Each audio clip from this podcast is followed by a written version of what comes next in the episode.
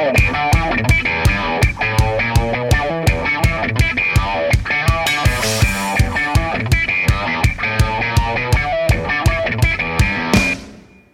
and welcome to Indians on Deck. As always, I am your host, Matt Schlichting, joined by Brian Heminger. Brian, what's good? Uh, well, my fingers are feeling a lot better after all that typing I did this week on uh, Let's Go Tribe. So, and you know what else is good? The Cleveland Indi- Indians farm system rankings, according to Keith Law. Has he been talking about that? Yeah, that that just came out today, and you know we've been saying for a while that it was only a matter of time before Cleveland's farm system started getting some respect. And they've been kind of getting there. Like I think a couple places had them, you know, just inside the top 10. And then today happened. Uh, he had, I mean, everybody knows Tampa Bay has the best system. Like they have the best player, like the top prospect who's like 19 years old. Uh, they have loaded with really, really good prospects. But number two, he had Cleveland. I think, yeah, that. I mean, I was, I knew it was going to happen at some point with how young and, you know, and these players are starting to get closer, but I wasn't sure that I was ready for it to happen t- this quick. yeah, and I guess for additional context, if anyone's unfamiliar with Keith Law, is he still ESPN's like number one prospect? He was guru? ESPN's prospect guru, like behind a paywall. Like I actually would subscribe to it just for his stuff. Um, and then the Athletic took him away, so he uh, posted his stuff for the Athletic today. Yeah, so I mean, he's he's been doing it for a long time. He's sort of thought of as not a definitive ranking for prospects because I don't personally believe that exists. But if he says you have a top five system, you do. So this was nice to see. Exactly, and um, and it shouldn't be a huge surprise uh, from him at least because I think his rankings were some of the friendliest to uh, Cleveland prospects in his top 100 as well. Uh, let me see if I can uh, find him here, but um, how many did he have? Uh, he had Triston McKenzie, the number 12 overall prospect in all of baseball, uh, he had Bo, Bo Naylor, number 42, uh, George Valera, 76, Tyler Freeman, 78, Nolan Jones, 86, and Brayan Rocchio, 99. So I think he had uh, six in Cleveland prospects in his top 100. And then, boom, we get number two overall system, too. Yeah. And none of those names are a surprise to us, I don't think but it's it's fun to see this is the moment we've been talking about where they're getting that national recognition as oh what's this a switch hitting infielder with power who can play shortstop huh yeah he'll play anywhere and we have exactly and i think what's most exciting is it's not just because Cleveland has a bunch of prospects at AAA like ready to go that are like at the top of the prospect rankings a pretty good amount of them have barely played full season ball. Like they're like that big core is like the 2000 I think 17 or 2000 yeah, I think 2017 international prospects that were signed at 16 years old that are just barely getting into the full season levels. So, I mean, we're going to have a top system for a while unless like every single one of these guys graduates and they just kick off the rest of the the players off Cleveland's roster right now.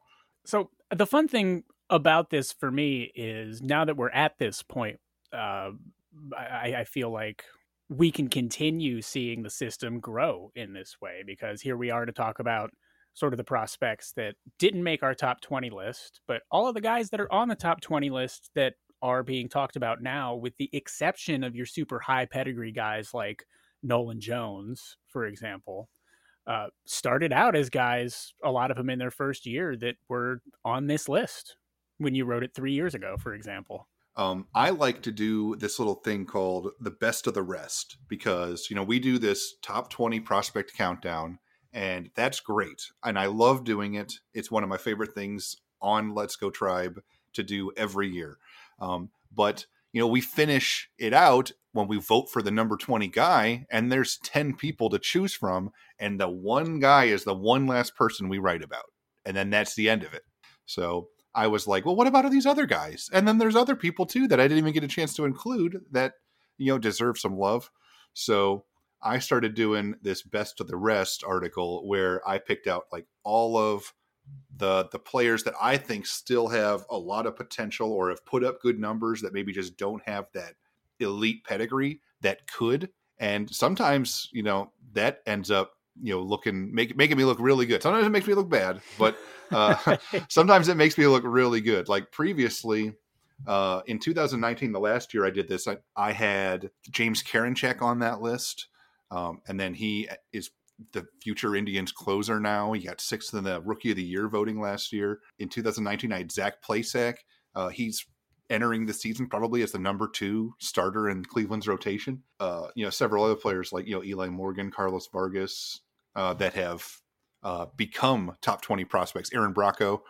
So it's it's exciting. It really is. And this year there were so many prospects to to, uh, to write about that I actually split it into two articles. One for pitching prospects, so I have it kind of split between starting pitchers and relievers, and then I have another one for position players where I have it broken down between catchers, infielders, and outfielders.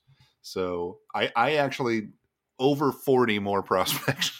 so if you are like the type of person that just can't get enough info on prospects in Cleveland system like the future, you'll want to check out these articles because they both came out the last two days, and you know they will uh, give you a lot to think about and a lot to get excited about.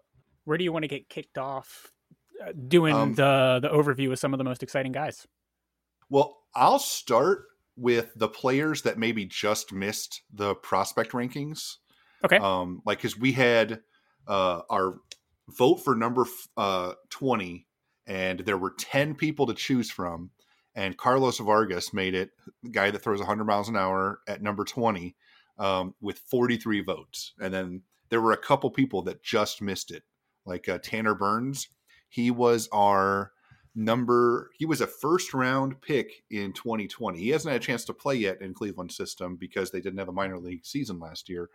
But uh, Burns is a guy that people should be excited about. I mean, he was a, a pitcher out of uh, the SEC um, and they drafted him with a first round competitive balance pick. Throws uh, mid 90s with good control, good strikeout stuff, and he was a workhorse. So this is the type of guy that Cleveland hones in on during like the type of college starter that they hone in on during the draft, and that they can move quick through the system, like like the Civales, like the the the Shane Biebers, the the Zach Plesacs, like guys that throw hard, have good control, and miss bats. So so he's going to be entering this season probably starting right away in single A, like probably Lynchburg, and he's going to have uh, that opportunity to move quick through the system because uh, you know this guy has really really good stuff. He has a, a I think his slider is his best pitch, so that's somebody that we should definitely be excited about moving forward. Um, so he would have been, I guess, if we had, if we ranked the, uh, the top 21 prospects, he may have been number 21, uh, at least with the, the LGT voters. And if not for so many guys ahead of him in the system, I think he's the type of pick that in a lot of other systems would be a top 20 guy right away. Oh, easily. And I think just lack of name recognition uh, because we haven't seen him play yet. Um, he probably would be a top 20 right now in Cleveland system. Yeah, if he had gone out and struck out 13 per nine in rookie ball for however many, how many innings do they usually get in rookie ball if they're coming out of a, out as, as a starter? Like 35, 40? Uh, if that it depends usually they'll give especially if it's a college pitcher that just already had a full college season uh, usually they'll limit them to maybe three innings per appearance and then they'll either play they, sometimes they start straight away or at least they would in low A Mahoning Valley and just skip the rookie ball entirely. Um, like a lot of times, rookie ball is for high school prep players or late round college draft picks or international prospects that are graduated from like the DSL. I guess a college guy would more likely end up. Yeah, but now we don't have low A, so they'll have to make do. But um, but yeah, no, no. Tanner Burns is definitely that type of guy. Like he he could have easily skipped. He could have went straight to Mahoning Valley last year if they had it, and potentially had made it all the way to you know single A full season. Uh, we've had that happen quite a few times with uh, really good college pitchers. We just don't know yet because we haven't seen him in action. But I think this guy's going to be really good.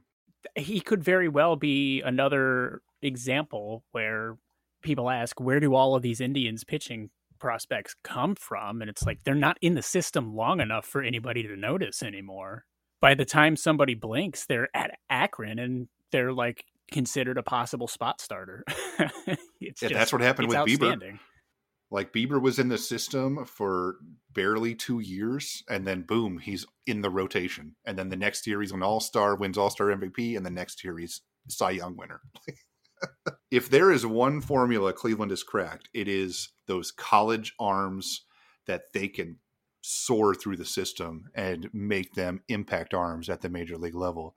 And what they've been working on is balancing that with those really high upside high school arms.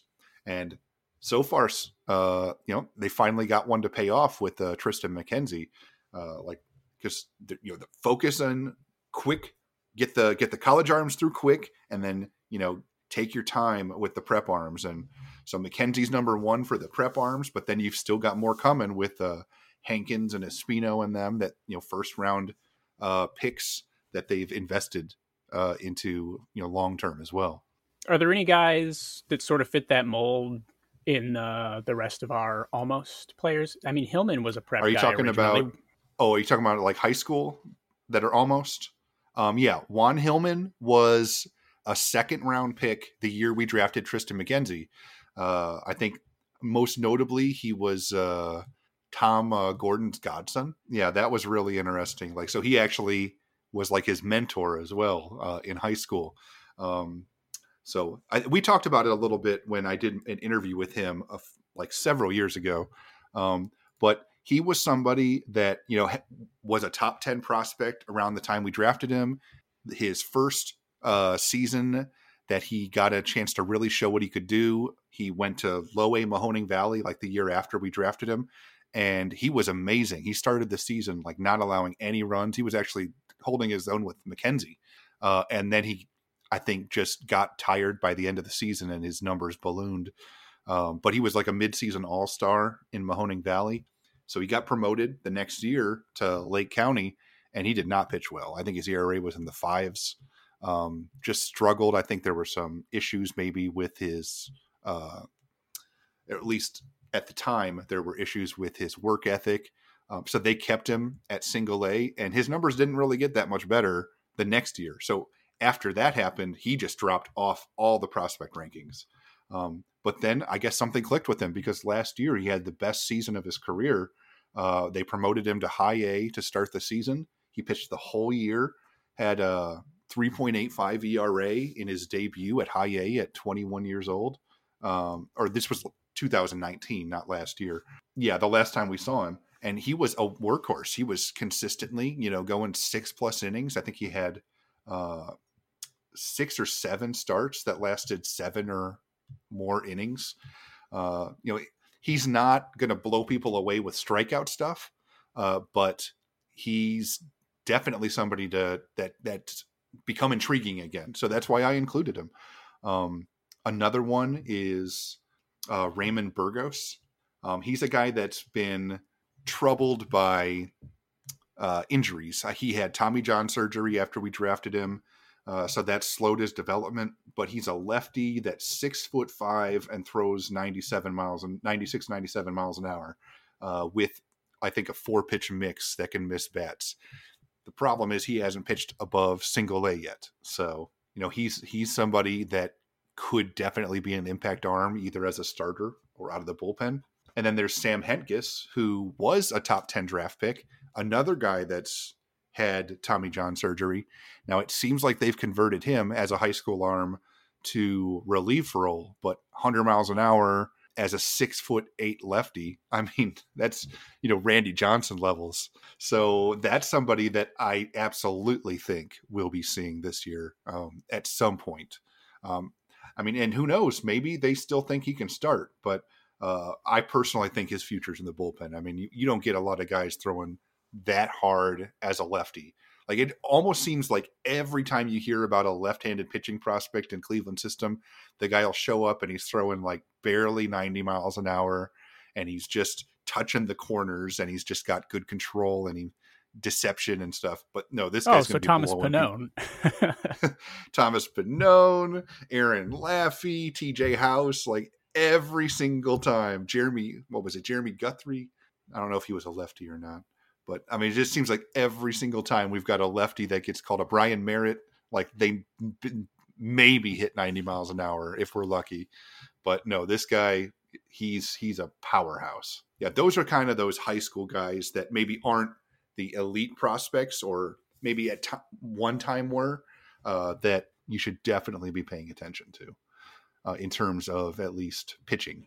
A, a lot of our guys actually are, uh, a majority of them are uh, college arms, both out of the bullpen and starters that have like maybe not quite got that uh, respect in terms of prospect rankings, but uh, could definitely be gaining it soon. So that'd be someone like Adam Scott. Uh, I know he was a college arm. I like Sandlin Adam was Scott. also a college arm too. Yeah, yeah, yeah. Nick Sandlin definitely is somebody that you know we've we've had him in the prospect rankings before, um, primarily the year after he was drafted because you know he was a second round pick in 2018 as a he was a sidearm starter for Southern Mississippi. Okay. So, and he put up video game numbers that year. I think he struck out 144 and walked 18 as a sidearm starter. I think he had one of the best strikeout rates in all of college baseball. But they immediately converted him to a reliever. And by the and when you get drafted, that's in July. And usually, if you're a high pick, you're negotiating your contract, so you don't get a chance to play right away either. And despite all that, like they had already had uh, the AZL starting by the time they drafted him and signed him, he advanced from the AZL to Mahoning Valley to single A to all the way up to double A in his the year he was drafted. like I think across four levels. So I mean, he was rightfully uh, somebody to be excited about. He was going to be the first person from that draft class to make it to the major leagues. Like he was on his way to make it to Cleveland in 2019. Um, but he got injured in 2019. Um, so he had a delayed start to the season. He pitched well at double A to start the year, got promoted to triple A, didn't quite pitch as well at triple A, and then he got hurt again, and we haven't seen him since. But don't forget about him. He is going to pitch this year at Cleveland at some point. I mean, think of him like Adam Cimber that can blow people away because uh, he hits the mid 90s with sidearm movement and like he throws like three different arm angles. So, no, this is definitely somebody that's going to be an impact arm in our bullpen. Like he's not going to be, you know, the closer, but he's a guy that you can reliably call on to get people out, I think lefties or righties. Yeah, and that's always going to have value at the major league level. If you can get guys out, we don't care, frankly, how many batters that is. We'll take it. Another one that I think is going to be a top 20 prospect, probably heading into next year, is somebody maybe like uh, Cody Morris. Uh, he was a seventh round pick in 2018. They shut him down that year, so he didn't even get to play uh, the year he was drafted after they drafted him. Uh, and so he's only played in 2019, and they skipped him straight to single A Lake County, and he was throwing I think 98 miles an hour, just mowing people down. Um, and he got a, a midseason promotion to Lynchburg. So in just one season, he's already advanced to to Lynchburg to High A. So he was on pace to perhaps even start 2020 at Double A, and then you know the pandemic happened. So uh, this is definitely a guy that is going to be adding starting pitching depth, and you know they don't have to add him to the you know protect him from the Rule Five draft for another year or two yet. So uh, I think he's going to be an impact arm, like especially if he can uh, keep you know improve his command because you know he drops a walk rate like this guy is going to be really really interesting. Yeah, that stuff goes from intriguing to dangerous. I just wanted to see were there any other guys out of our pitchers who you felt deserved a little bit of special attention here on the podcast before we flipped over and started highlighting some of the hitters. Okay, let's talk about Robert Broom. Another south or not southpaw but side armor. This guy really intrigues me. Now he throws uh, a little bit harder than like Adam Cimber did, not, but he's kind of in between. Like I think he t- t- out at about 92. But if you look at his numbers, they're insane. His entire minor league career so far, he's pitched across like four or five levels. I think he finished um, 2019 in Double A, but his entire minor league career, his ERA is 0.9. Um, in 2019, he started the year at High A Lynchburg, and in 17 appearances, his ERA was 0.36. Um, and then he got promoted to Double A. The biggest, and and I've said this time and time again, the move between High A to Double A is the biggest change in uh, talent gap across any level in minor league baseball. And he got promoted to Double A and made 24 appearances in Akron, and his ERA was 0.96. He just refuses to break the 1.0 ceiling. He's going to stay under it. It's going to be his whole career. He's going to pitch, I think we can count on 70 innings a season for the Indians in perpetuity starting in like 2022. Is that fair? Oh, he's he retires in, in 2042, three WAR per season. Greatest closer ever. Done. Yeah, well, I don't see him as a closer, but I definitely see him as a guy that you can call in, you know, at any moment, probably before the eighth inning, if you need a reliever. And it's just you can't see those numbers and not get a little carried away thinking about like it's the, the raw carnage he could inflict on opposing hitters. Yeah, I mean it's it's going to be exciting, and, and, he has some really good movement. I think his slider is graded as his best pitch. So uh, this is somebody that should probably start the year at AAA and will have a chance to make Cleveland's bullpen out of spring training. I was actually worried that when we made the Clevenger trade, we had like a player to be named later. I was like, it's it's going to be Robert Broom. They're just going to throw him in there, and I'm going to be really pissed. And I was just so glad that they didn't do that. But there are so many more, so I highly recommend uh, checking out uh, that article if you want to see the rest of them because there are a lot more we didn't talk about because if I talked about all of them, uh, this podcast would last about two hours. I don't know that it would be two hours. but, it might. It might. But yeah, I think that was a good starting place for touching on the major names on the pitcher list. And that brings us to the hitters. And right away, I- am looking at the article that you posted. Uh, was that what first what is time second of all that was today good lord i have just been at this computer for like a week now anyway at the top of this list two catchers that are just fun. The indians have nothing but fun catchers it seems and ryan lavastida and yainer diaz are i mean we love yainer diaz. I mean we talked about him so much last year. He was a consistent pick for indian in the cupboard. Uh, he just he kept a, showing up. Yeah, and he was a regular in our Players of the Week. And it's kind of difficult not to be a regular in Players of the Week when you're putting up a 451, 477, 707 slash in uh and that was his average. so he was having moments where it was even better than that during his time in the Arizona Rookie League. So well, that was basically his response yeah. for inexplicably being in the rookie league again, right? Which I, I, mean, I couldn't believe that they did that in the first place. He was second. He he was second in hitting in the Arizona uh, rookie league back in 2018. Uh, I think he, for most of the year he was batting over 400. Like it took a slump at the end of the year for him to drop to three like 55 or 360 and finish second in uh, the batting title in Arizona. So, you know, this is definitely a hit first prospect. The only reason I can think that they brought him back is maybe his defense isn't quite there. Like, I haven't heard a lot about his defense, um, but this guy can hit. He can hit. And he's still pretty young. Uh, so after missing the whole pandemic season in 2020, uh, uh, he's still just 22. Probably will he will definitely be making his full season debut this year.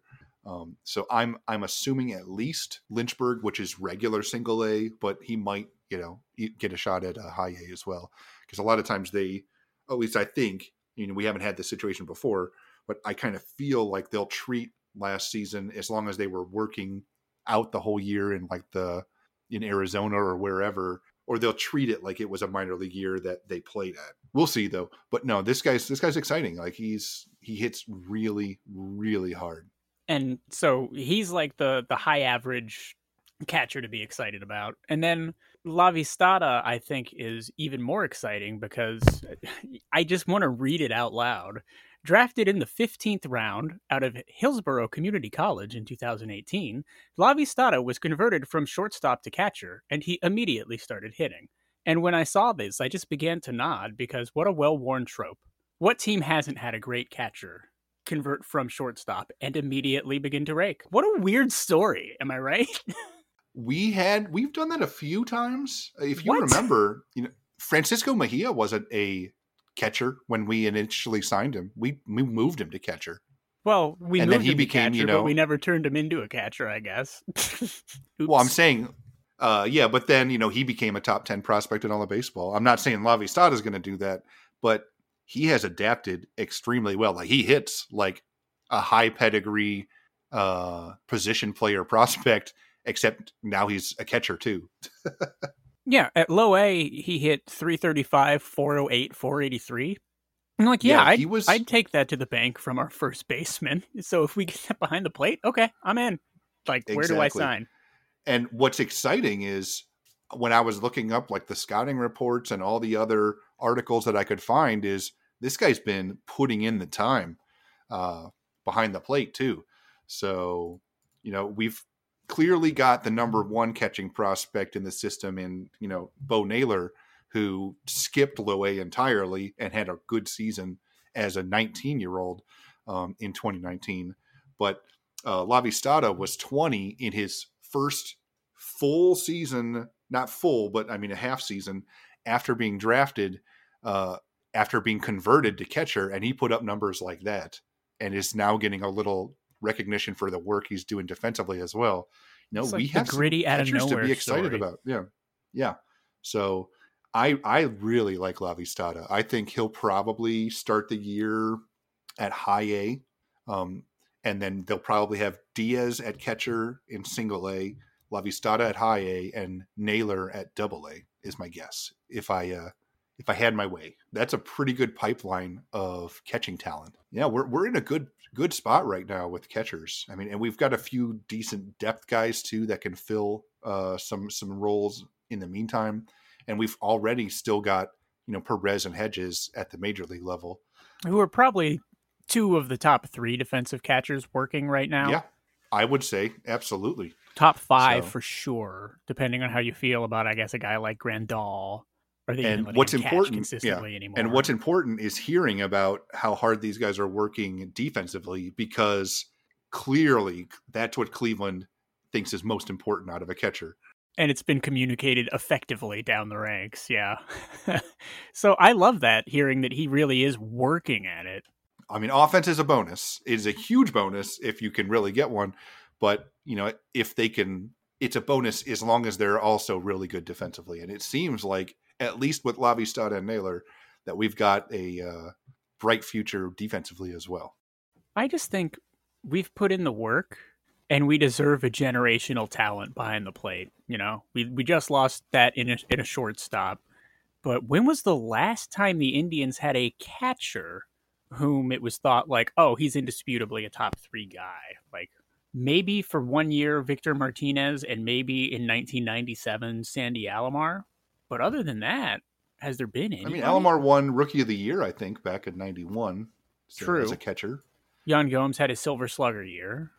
I think we've had we've been kind of lucky with catchers. I, I, feel like you know we had uh, Sandy Alomar for you know most of a decade. We had uh, Victor when Martinez, he was healthy, which was yeah, went healthy. We had Victor Martinez there for a stretch. We had Carlos Santana there, if you remember, for a stretch before he moved out. Yeah, it just feels like they all kind of either move out from the plate or move yeah. out of town. well, it's a it's a position that's hard on on you, so uh, it's not a huge surprise when uh, a catcher is. I mean, it, it's more surprising when you're able to stick there long term. And then you know, Yan Gomes kind of came out of nowhere and was really good for a while. Uh, and now we've got Roberto Perez, who's won back to back gold gloves. So I think we've actually been pretty blessed in terms of catching. I mean, offensively, it hasn't been the greatest recently, but when you're consistently catching the Cy Young winners as Cleveland has, I think they have overwhelmingly been getting some of the most Cy Young awards as a team across the past uh, 20 years, I would say, with uh, CC Sabathia, Cliff Lee, Corey Kluber twice, and now Shane Bieber. That's five. I wish I knew. Yeah, I wish I knew more about the magic of catching and what goes on. How does a catcher affect the outcome of a game simply by the way that he calls the game for the pitcher and conveys like the emotion of the game to the pitcher and controls or allows them to work or I don't know. It's hard to not yeah. think of it as some bizarre magic trick that the catcher has to do. And that's why I guess a guy like a Yogi Berra is so fascinating. Yeah, and and that's why uh, you see a lot of catchers become major league managers too, because they yeah. have so much control over the game. Uh, but yeah, I mean, there's so much that goes into it. It's, I mean, it's not just catching a ball. I mean, you got to keep guys on base. You got to or keep them at the base that they make, uh, whether it's trying to pick them off or throw them out. Um, it's framing, it's scouting. So you, I mean, you're calling the game, so you got to know not just what pitch to call, but where to call it. Yeah, you just you and you have to know every single one of your pitchers. So it's a lot of work. It's more work than any other position, I think, more than any pitcher, more than any other position player by a significant margin. I mean, it is a ton of pressure. Uh, some guys who are many of them defensive wizards, but we're hoping for probably a little bit of bat power from them. This huge crop of seemingly almost all shortstops. I, I think out of the 10 infielders here that we have listed from the article, seven of them are shortstops. One of them is a second baseman, so Palacios is basically a shortstop. And then you have Noel and Rodriguez, who are first and third, respectively so many infielders. and Rodriguez was originally a shortstop. They moved him to third because they didn't have room for him to play shortstop. Since like Marcos Gonzalez, same thing. Like I think he got moved to third base in uh, 2019, but you know he was the top international signing by Cleveland in 2016 as a shortstop. Uh, same thing with Jose Fermin. He was the top international signing by Cleveland in 2015 as a shortstop. But that year we had our top international signing, Gonzalez. We had our top international signing from 15 and 16, and our number one shortstop prospect in the entire system, Tyler Freeman, all in Lake County to start that year. and they were all three making their full season debut. So one had to play third and one had to play second. Like, I swear to God, the Indians are trying to corner the market on shortstops. it's and they're just going to move them as needed. But the goal yeah. is to find all of the Lindors in the world. Exactly. And then uh, another one, you know, Jose Tena uh, has put up good numbers as an international signing, shortstop signing uh, out of from uh, I think 2018 or no 2017. Um, and then you follow that up, Gabriel Rodriguez, Junior Sanquintin, Angel Martinez, all three have gotten love uh, in the year they were all three taken uh, internationally or signed internationally the year after you know the hype one with Valera and Rocchio and Bracho, and all three of them shortstops. So yeah, it's not it's batty, it's batty. And then you look at you know their draft picks. Uh, 2019, you know Espino gets all the love, but then you draft uh, Yordys Valdes, Valdes and Christian Cairo, both shortstops. Then last year, our number one pick, Carson Tucker, shortstop. Milan Tolentino, fourth round pick, shortstop. You know, they just keep pounding more and more. And and we don't have we're missing at least one extra minor league team this year. So I don't know what they're going to do with them all. Like it's going to be musical chairs on the infield, I think, every night. So yeah.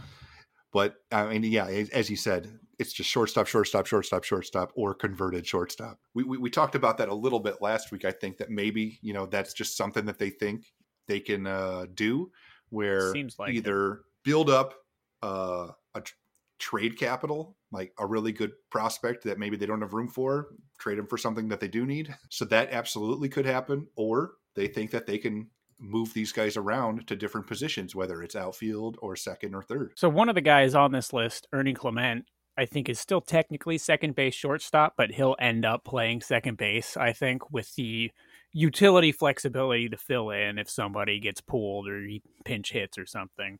He's a guy here who I know isn't a typical prospect in the way we think of them. Like he's never sort of been on the lists, but he's close and he doesn't strike out and I kind of want to see him get some playing time this year in Cleveland because he's just it's kind of he's an intriguing dark horse candidate to make an impact this year, I think.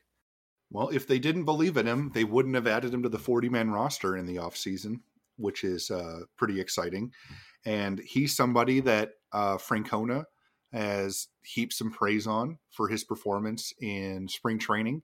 Uh, and it, this this happened in 2019 when he was uh, hadn't even played at Double A yet. I think so. This is a uh, somebody that impresses uh, people like that. That's somebody that you should be paying attention to.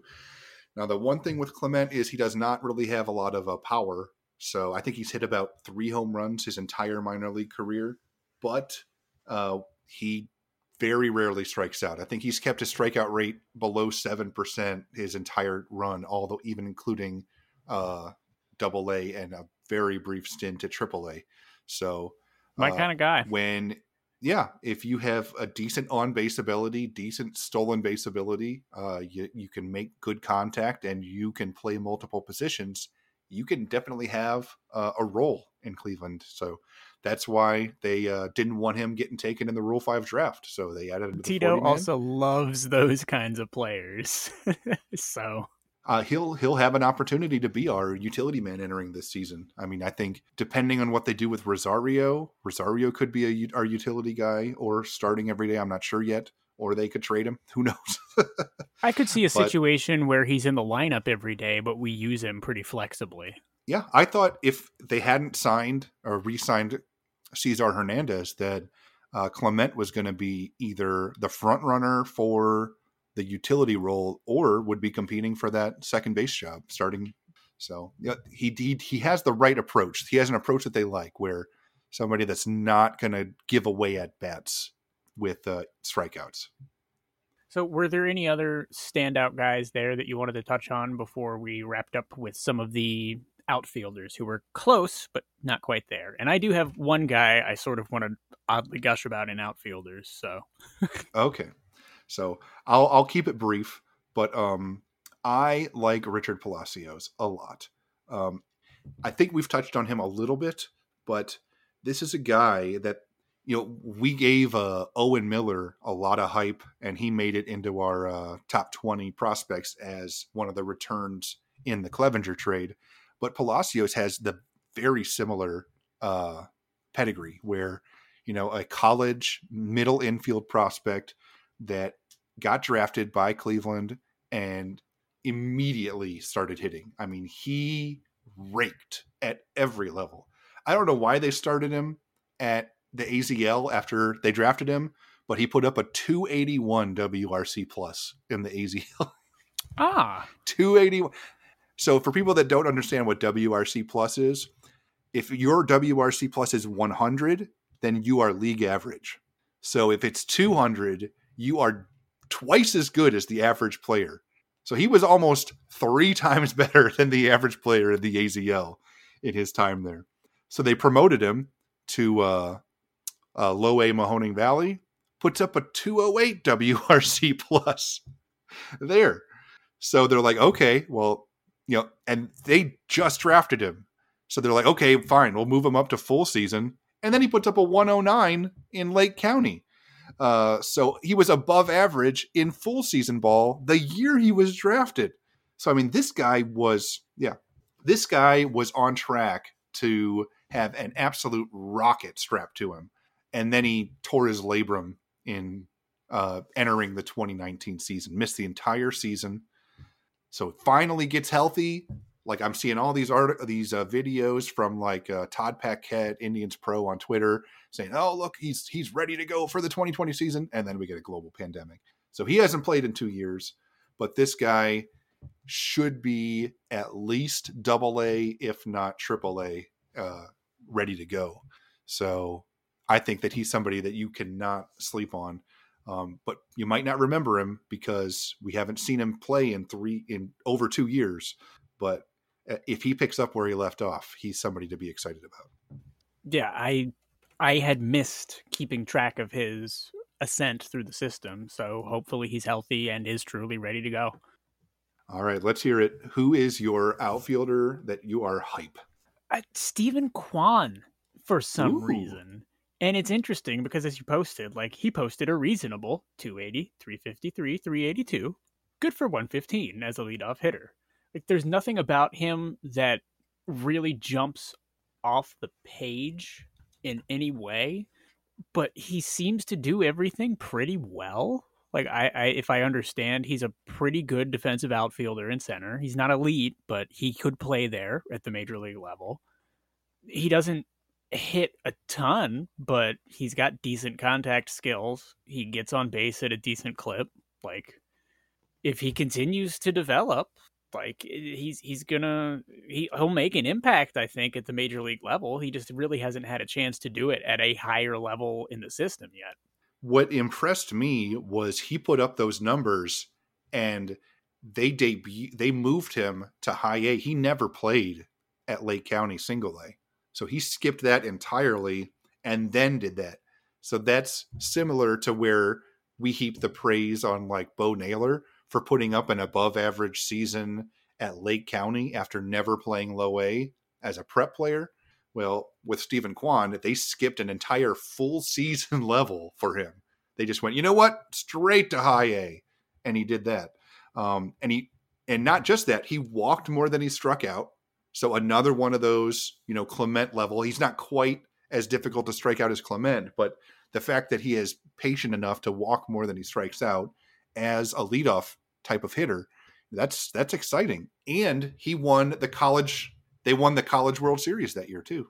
So he was on the College World Series winning team as their leadoff hitter. And that also meant that he had a late start to his pro career because he was still playing when they drafted him. like his season was still going. Like the, the College World Series was still going. Yeah. So uh, no, no, I, I absolutely am with you. I like Steven Kwan a lot. He's he's a he's a good player. He makes good contact. He gets on base. Like he kind of the only thing he hasn't done so far is hit for power, and he's probably not going to. Yeah, but who but, cares? Yeah, you know, as a center fielder, you're not expecting a guy to, you know, hit 20 home runs. I mean, that's a huge bonus if they do. But if he does everything else, um, then that's great. I mean, Cesar Hernandez didn't hit, you know, double digit home runs last year, but he was near the top of the order as a switch hitter that consistently got on base and was one of the league and led the league in doubles. Oh, he had a so ton of doubles. That's exactly what we wanted. So that, that's what this guy kind of brings, I think. Maybe so, yeah, I'm, I'm hoping to see him in Columbus at some point this season. I feel like he could reasonably be there for a good chunk of the season, and I it'd be fun to go watch him play. Uh, he definitely. I mean, he's at least going to start at Double A, but he has a. The only reason he might not start straight away in Columbus is uh, they're probably going to have somebody, whoever doesn't make the team, as some of our like quad A uh, outfield prospects, like the Daniel Johnsons, Bradley Zimmers, Mercados, whoever, Jake Bauers. Oh, I guess Jake Bauers won't because he's out of options, but somebody out of that group is going to be playing Columbus outfield. Nolan Jones will be playing Columbus outfield. And then you've got guys like Connor Marabell, Trenton Brooks, Mitch Longo, and we'll probably sign somebody random like Will Venable again, who will just be around at AAA for a while and we forget about him. I, I we've got too many guys that can play college outfield where I'm hoping we don't sign some minor league depth guy like that. Just I think that would just be eating up a spot. So I'm hoping they don't do that. I mean, you do that with like a a veteran catcher, you know, somebody that you can trust to get called up if you need them. Um, but we have too many like maybe not elite prospect outfielders at that high level, but guys that can fill that gap.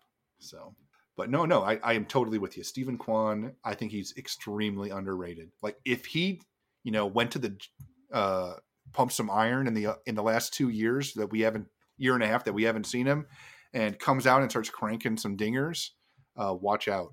I'll say that. That he would quickly become an elite prospect if he had power, I Mm-hmm. think. But hmm who else do you have uh, on this list that jumps out at you? I'd say uh, probably Jonathan Rodriguez. He's somebody that hasn't really gotten a ton of hype. Um, he, he was in that same draft that Tyler Freeman was in.